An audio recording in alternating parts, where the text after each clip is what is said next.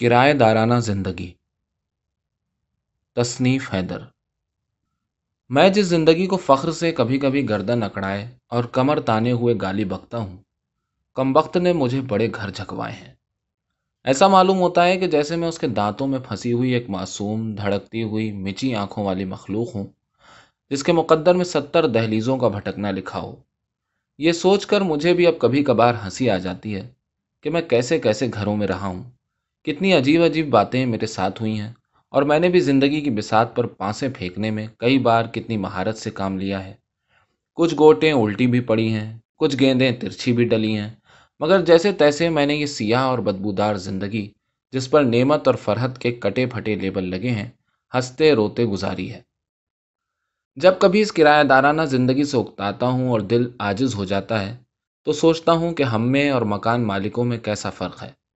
تاریخ سے مدد لیتا ہوں تو وہ ایک چھوٹی سی جمائی لے کر ہمایوں اور اکبر کی مثال پیش کر دیتی ہے۔ ہمایوں جسے اپنا تخت و تاج، کاخ و کلا زربفتوس اور خواب و اطلس سب چھوڑ کر جنگل کی نکیلی گھاس پر پاؤں پسارنے پڑے تھے، کیونکہ اس نے بھاگنے میں ہی عافیت سمجھی تھی۔ اس بھگوڑ پن نے تاریخ کو سکھایا کہ جان پر آ بنے تو بھاگ کھڑے ہو، جب بادشاہ بھاگا تو عوام کیوں نہ بھاگے؟ مکان مالک اکبر کی طرح ہوتے ہیں۔ ایک سخت مال کھسوٹنے والی، خراج لینے والی بیرم خانی سوچ کے دامن میں پرورش پانے سے انہیں کم عمری میں ہی ہم جیسوں سے بھتہ وصول کرنے کا ہنر آ جاتا ہے۔ بس فرق ہے تو اتنا کہ اکبر نے لوگوں پر جزیہ معاف کیا تھا، لیکن یہ کرایہ معاف کرنے کے حق میں نہیں ہے۔ تاریخ نے ایک اور بات سکھائی تھی، بھاگو لیکن پلٹو۔ زندگی جب شیر شاہ سوری کی طرح سرپٹ دوڑتی ہوئی تمہارے پیچھے بھاگے تو کہیں چھپ جاؤ۔ فوج جمع کرو، سرمایہ جمع کرو اور پلٹ کر وار کر دو۔ شب خون مارو، امداد لو، مگر کچھ نہ کچھ کر کے اس ایرانی آفت کا قلع کما کرو تاکہ دوسری چھوٹی بڑی آفتیں بھی اس سے عبرت پکڑیں۔ لیکن ہمایوں اور ہم میں فرق اتنا ہی ہے جتنا کہ عام جنتا اور وجے مالیہ جیسے لوگوں میں ہوا کرتا ہے۔ وہاں بینکیں حاضری لگا رہی ہیں۔ بھوکوں سیلز مینوں چھوٹے موٹے سرمایہ داروں، تاجروں، حتیٰ کہ گھریلو عورتوں کے خرچ کو بھی لے کر ایک ایسے شخص کے آگے کورنش بجا لا رہی ہیں جو راتوں رات بینکوں کی قسمت بدلنے والا ہے۔ مگر راتوں رات تو دوسرے کام بھی ہوتے ہیں۔ ہم جنتا اور وہ بھی ایسی کہ نہ کوئی پالن ہار نہ کوئی بڑا ویاپار اور اوپر سے اچھا خاصا پریوار۔ بہرحال، کرایہ دارانہ زندگی ایک آفت ہے۔ میں جس محلے میں رہتا ہوں، وہاں ننگی بلڈنگوں کی قطاریں کھڑی ہیں۔ چھوٹی چھوٹی پائریوں کو بالکنی کا نام دے کر ان کی تھوتنیاں ہلکی سی لٹکا دی گئی ہیں۔ ہبس ہو تو ان لٹکتے ہوئے ہوٹوں پر ہوا کی چھوڑی ہوئی نمی چاٹنے پہنچ جاؤ۔ برسات ہو تو ان کے نیچے ایک بڑا سا بیکار کپڑوں کا گٹھل ٹھونس دو اور سردی ہو تو اس تر بتر ہونٹ کی جوانی سے آہوئے رم خوردہ کی طرح جان بچا کر بھاگو۔ شیت لہریں چلتی ہوں یا لو ہلا بول رہی ہو۔ ان مکانوں کے دامن جھولتے رہتے ہیں۔ ہر گلی میں عبادت گاہیں، عبادت گاہوں کے سامنے مزید عبادت گاہیں اور ان سے اٹھتا ہوا ایک ایسا شور جس کی تکرار سے جان بچا کر شیطان اور خدا دونوں بھاگ کھڑے ہوئے ہیں۔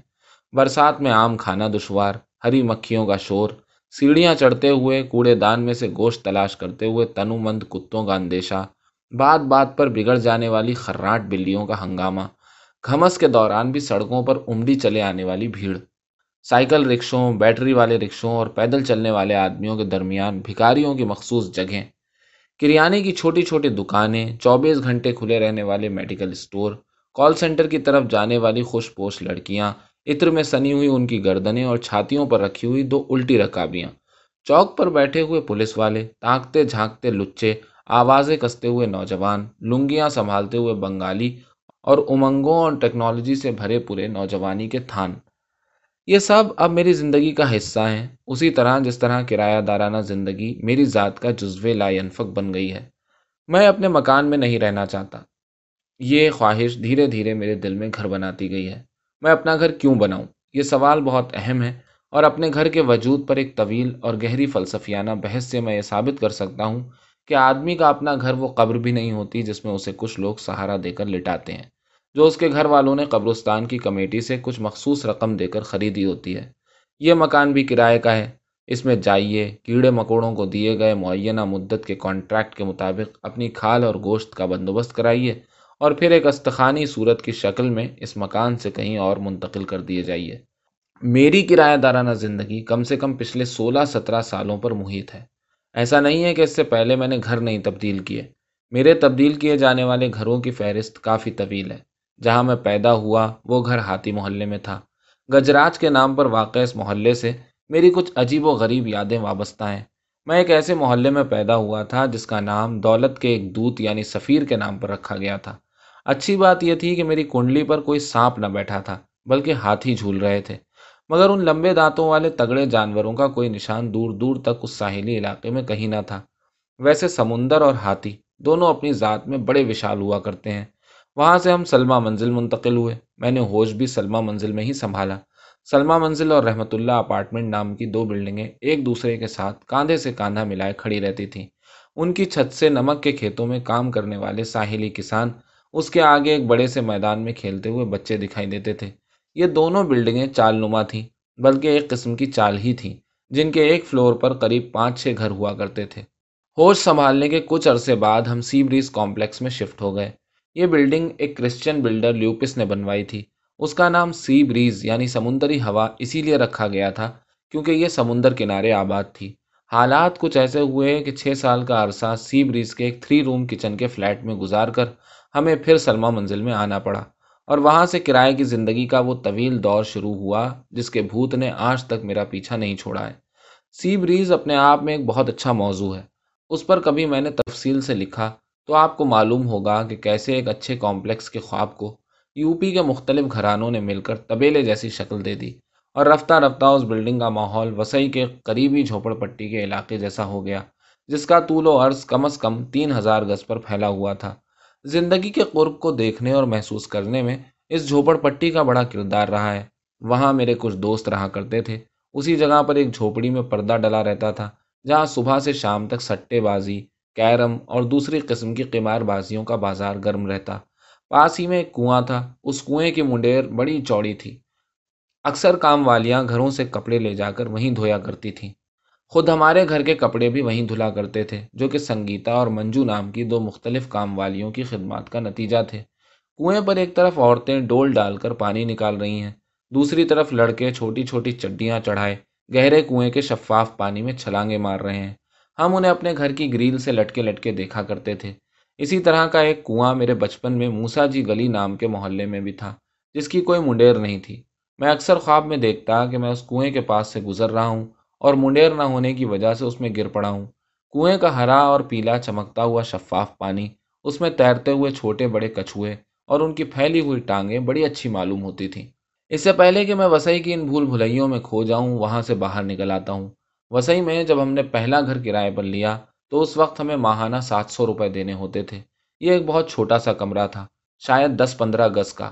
یہ میں آج سے قریب سولہ سال پہلے کی بات بتا رہا ہوں۔ میری عمر اس وقت یہی کوئی چودہ برس رہی ہوگی۔ ہلکی ہلکی مسیں پھوٹ رہی تھیں۔ اس ایک کمرے میں ہمارا پورا خاندان مشکل سے آتا تھا۔ ابا، امی، چار بھائی اور ایک بہن۔ گھر میں چھوٹا سا باتھ روم تو تھا، مگر رفع حاجت کے لیے ایک سرکاری ٹوائلٹ میں جانا پڑتا تھا، جہاں صبح صبح لوگ ہاتھوں میں لوٹا یا بالٹی لیے ایک ٹوٹے پھوٹے سیاہ لکڑی کے دروازے کے کھلنے بند ہونے کی فکر میں رہا کرتے تھے۔ مجھے اب بھی یاد ہے کہ جب سی بریز کمپلیکس والے اپنے تھرڈ فلور کے فلیٹ سے میں سامنے موجود ایک ایسے ٹوائلٹ کو دیکھا کرتا تھا، جہاں صبح صبح ایک ساتھ کئی لوگ جایا کرتے تھے۔ تو بنیائن اور لنگیوں میں بیڑی پیتے، پیٹ پر ہاتھ رکھے اور اپنی بالٹیوں کو پکڑے افراد مجھے واقعی بہت عجیب معلوم ہوتے تھے۔ میرے گھر میں تو اس وقت دو دو ٹوائلٹ موجود تھے، انگریزی بھی اور دیسی بھی۔ ایسے میں کون کم وقت یہ تصور کر سکتا تھا کہ روز صبح اپنے پوٹے کی صفائی کے لیے بھی کچھ لوگوں کو اتنی ذلت کا سامنا کرنا پڑتا ہے؟ پیٹ اس انتظار پر بار بار یہ احساس دلاتا ہے کہ تم دنیا کے اس قدر ذلیل شخص ہو کہ تمہاری صبحی تسلیل کے ساتھ بدن کی گالیاں کھاتی ہوئی بیدار ہوئی ہے۔ واقعی اس دنیا میں ایسے لوگوں کی تعداد یقینی طور پر زیادہ ہے جن کے لیے دو وقت کا کھانا کھا لینا ایسا ناقابل معافی جرم ہے جس کی پاداش میں اگلے دن آنکھیں مسلتے ہوئے بدبو دار ہنٹروں سے اپنی کمر سجانی پڑتی ہے اور ایک چھوٹے سے سیاہ کیٹ کمرے میں اکڑوں بیٹھ کر اچھا خاصا وقفہ عجیب و غریب ابخرات کے ساتھ گزارنا پڑتا ہے۔ میں اپنے تبدیل کیے ہوئے گھروں کی رودات سنانے بیٹھ گیا تو اس مضمون کی عمر بہت لمبی ہو جائے گی اور میں اسے سہاگن بہو کی طرح لمبی عمر کی دعا نہیں دینا چاہتا۔ میں نے غریبی اور اس کے کرب کو بہت نزدیک سے دیکھا ہے اور اس میں بہت زیادہ ہاتھ اس کرایہ دارانہ زندگی کا رہا ہے۔ اس زندگی نے مجھے سکھایا ہے کہ دنیا میں کوئی بھی شے، کوئی بھی چیز کسی کی ملکیت نہیں ہے۔ بقول مرزا شوق لکھنوی، کل جو رکھتے تھے اپنے فرق پہ تاج آج ہیں فاتحہ کو وہ محتاج۔ اس کے باوجود وسعی سے نائے گاؤں نائے گاؤں سے ممرا ممرا سے دہلی اور دہلی میں شاہین باغ، ذاکر نگر، بٹلہ ہاؤس جیسے علاقوں میں رہنے کا مجھے تجربہ رہ چکا ہے۔ میں اپنے کچھ دوستوں کے ساتھ کچھ عرصے یوسف سرائے جیسے اچھے علاقے میں بھی رہ چکا ہوں۔ میں نے اپنی محبوباؤں کے ساتھ لکشمی نگر اور نوئیڈا میں بھی وقت گزارا ہے۔ لوگ گھر کب بدلتے ہیں اور کیوں بدلتے ہیں؟ اس کا کوئی جواب نہیں۔ انسان کا ویسے بھی کون سا گھر مستقل ہے؟ وہ معاش کی فکر میں ابتدائے آفرینش سے آوارہ گردی پر مجبور ہے۔ جہاں دو وقت کی روٹی اور عزت کی زندگی کا احساس ہوا، وہ ڈیرا ڈالنے پر مجبور ہو جاتا ہے۔ میرے سب سے پہلے کرائے والے گھر کی ایک بات مجھے بہت یاد آتی ہے۔ اس کے مالک مکان کا نام کیا تھا مجھے نہیں پتا، مگر ان کے گھر والے انہیں صرف انسان کے نام سے پکارتے تھے۔ ہم اس وقت تو اس بات پر خوب ہنستے تھے، مگر کبھی کبھی سوچتا ہوں کہ میرا پہلا مالک مکان انسان نامی آدمی تھا۔ بقول غالب، آدمی کو بھی میسر نہیں انسان ہونا۔ لمبا قد، گورا رنگ، پٹھانی سوٹ اور گول چھیدوں والی ٹوپی۔ اس کے علاوہ گول اور سفید داڑھی مونچھوں والے شخص نے ہمیں کرایہ داری کا پہلا سبق سکھایا تھا۔ وہاں سے جب ہم کملا بائی نواس نامی بلڈنگ میں منتقل ہوئے تو کرایہ ایک ہزار ہو گیا، لیکن وہ گھر معقول تھا۔ وسئی میں اب بھی ایسے کئی مضبوط اور اچھے گھر ہیں جن کا کرایہ دو تین ہزار سے زیادہ نہیں ہوگا، جبکہ ممبئی میں تو ڈپازٹ کی رقم ہی اتنی ہوتی ہے۔ کہ انسان تھوڑا سا حوصلہ اور کرے تو اپنا دس پندرہ گز کا گھونسلہ نما آشیانہ خود مضافات میں کہیں بنا سکتا ہے۔ اس کے برعکس دہلی کے بہت سے متوسط رہائشی علاقوں میں بلڈنگیں اوبڑ کھابڑ ہوا کرتی ہیں۔ بھر بھراتے گھر جو برساتوں میں سیلن زدہ، گرمیوں میں لو زدہ اور سردیوں میں نہایت پتلے دبلے معلوم ہوتے ہیں۔